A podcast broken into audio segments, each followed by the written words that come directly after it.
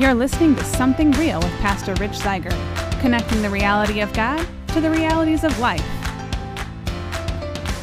On today's episode, we're diving into the Gospel of Luke and talking about what it really means to have faith. Let's get started.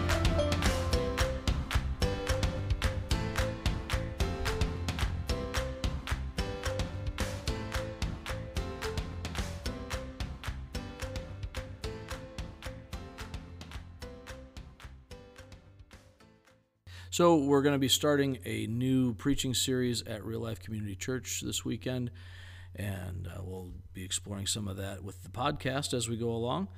Uh, before we get into it, I just want to read the first four verses of the Gospel of Luke. Um, so, Luke 1 1 through 4, and this is from the New International Version. Here's what Luke writes Many have undertaken to draw up an account of the things that have been fulfilled among us just as they were handed down to us by those who from the first were eyewitnesses and servants of the word.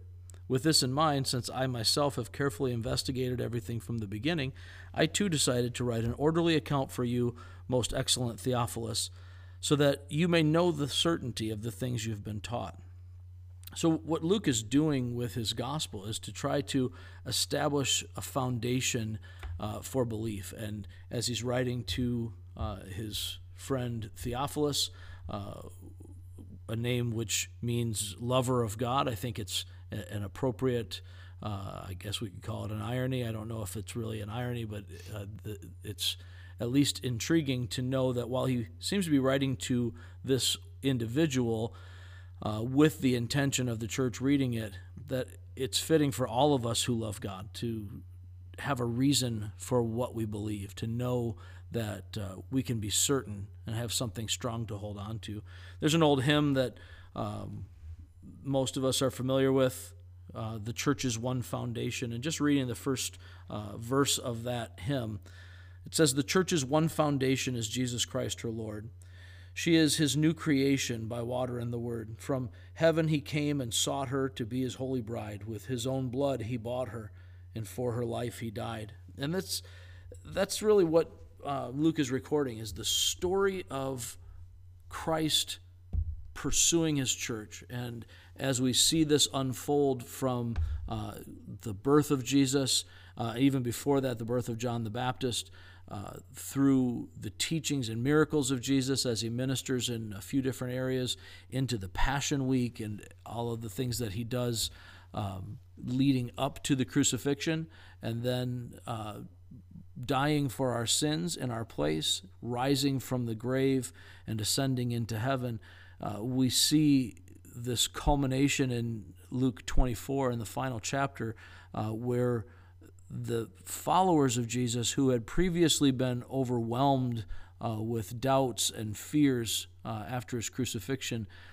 now things have come together for them in their minds, and they no longer have doubts because they they have a certainty of what they're holding on to. They're able to see this and they know they've seen Jesus after he was crucified. And now even with him gone, they know what they saw and they're clinging to that with certainty.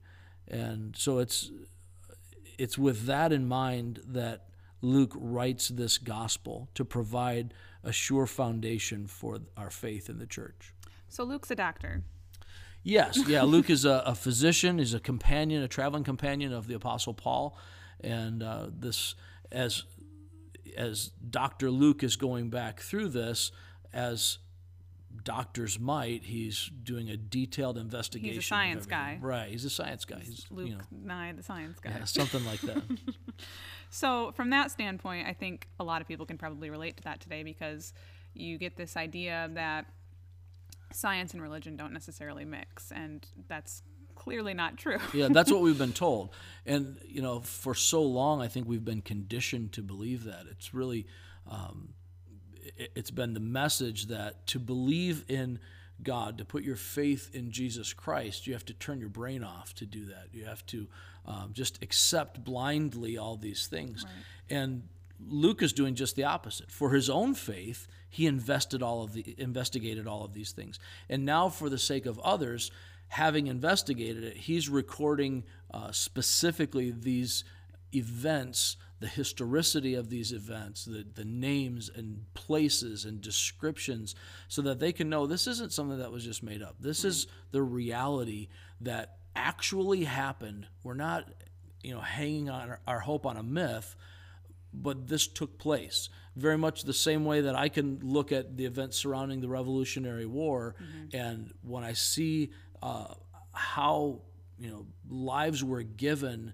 to establish this nation, uh, I can I can know that this really happened. It's not just because somebody in Washington has told me this is the beginning of our nation. I can look back at the historical evidence, the historical facts, and have uh, a connection to that. And Luke's doing that for us here in the gospel. So would you go so far as to say Luke was a skeptic, or was he just trying to find facts, or was he just curious? I mean, because I think people today fall into all those categories. Yeah, I, I don't know that, that there's evidence for me to, to say, oh, yeah, Luke was a skeptic. But I do think we all sort of tend to, to be skeptics to begin with, particularly those who, um, whether it's science minded or, or just critical analytical thinking, to be able to look at something and say, wait a minute, prove it Right. you know and and as somebody um, who was uh, in the profession of healing uh, and obviously modern medicine is different than ancient medicine but but somebody who's in uh, the line of work where you are trying to fix things that you can see that are wrong with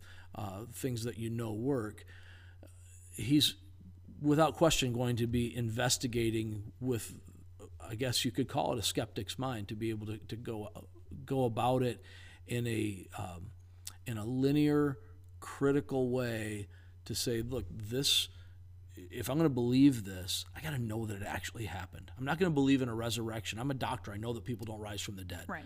so why do I believe that? How do I build to that? And as he goes through this account, you can get that sense as he's going through it. It's a different vibe than the other gospels. Uh, written to a different audience, this is clearly a, a mixed Jew and Gentile audience, maybe maybe even predominantly Gentile, being um, a Gentile himself. Um, Luke wasn't a he wasn't there personally when Jesus was was walking the earth so far as we know. So he had to go back and investigate these claims of the Christians before he could become a Christian. And now as a Christian, as somebody who's walked with the apostle Paul and, and seen all the adversity that the church has faced, he's able to say, look, there's a reason that we can stand strong in the face of all this adversity. And here it is. Here's your here's your basic foundation, your facts. And that's what you've said before. God calls us to do. You know, I think so many people think faith has to be something that I, I believe because I believe. right. Yeah, we make it mystical and Right. irrational. Like a fairy tale type thing. But you know, you you said in the Old Testament, God says, you know, Let's reason together. Right. Yeah. and, and that's a really big thing. You know, all throughout the scripture, whether it's dealing with uh, Jacob and and uh, all of the junk that Jacob had in his life, uh, and God still choosing him, but blesses him and changes his name to Israel, one who wrestled with God. A- And a pastor friend years ago finally got me to understand that that that's something God wants from us. He wants us to wrestle with truth because if we don't wrestle with it, we don't struggle with it, then we don't own it. It's not our truth. It might be true. I mean, things that are true aren't based on whether or not I believe them. Right, it's either real the or sky it's is not. green, right? Absolutely. but if I don't work through how and why and do I really believe is it really green or do I have a problem with my eyes, you know? Right. so as we're going through this, if we don't wrestle with stuff, then we don't truly have that confidence. And God wants us not just to believe in some, you know, hope against hope, uh, let's all just have positive feelings kind of thing. He wants us to know, to know with certainty why we can believe that we know Him personally. And as we see that happen in the lives of, of the disciples, not only in in the Gospel of Luke, but in the, the sequel, if you will, the companion book of the of the uh, Acts of the Apostles, we see the same themes continue, and those who have had a personal, actual, real encounter with God have a confidence that changes them.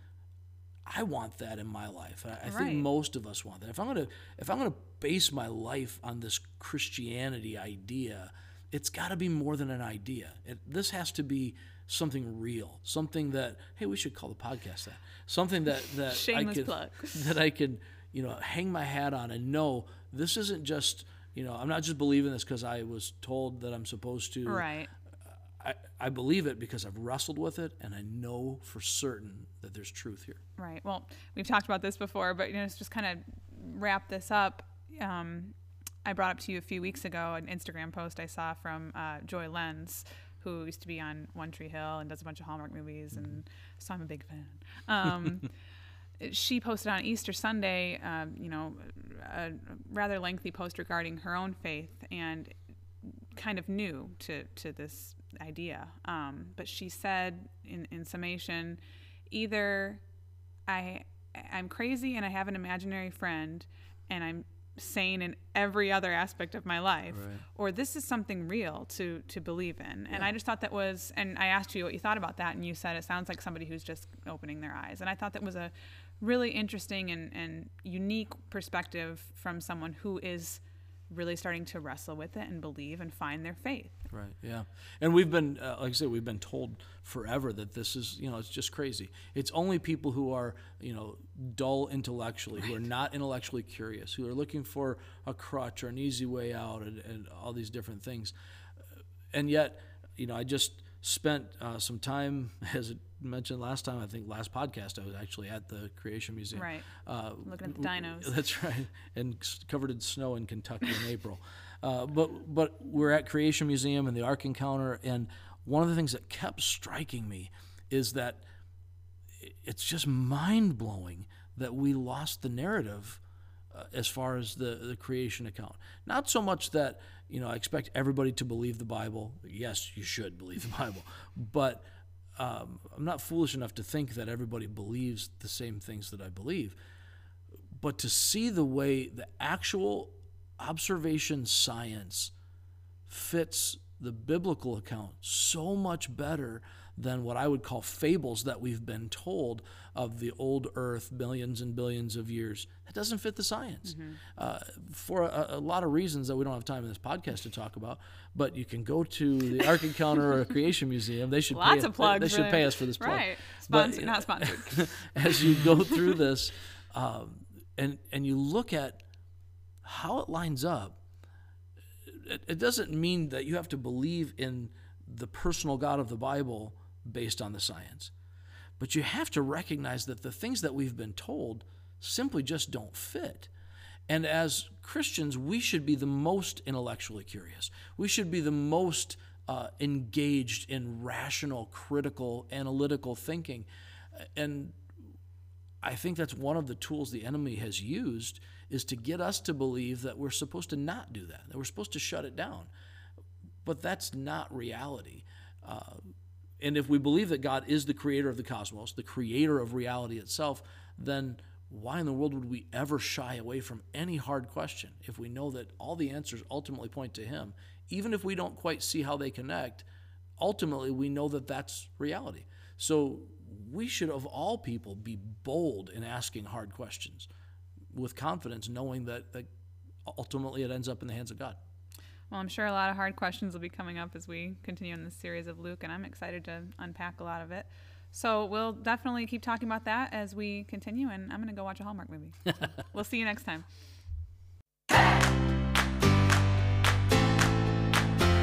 Thanks for joining us today. We're going to kind of continue this series in Luke, uh, and you can follow our sermon series as well. That'll be starting this Sunday, and it'll be kind of diving deeper into what we're talking about on these more informal podcasts. So we hope you join us next time.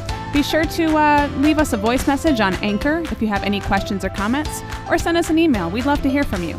See you next time.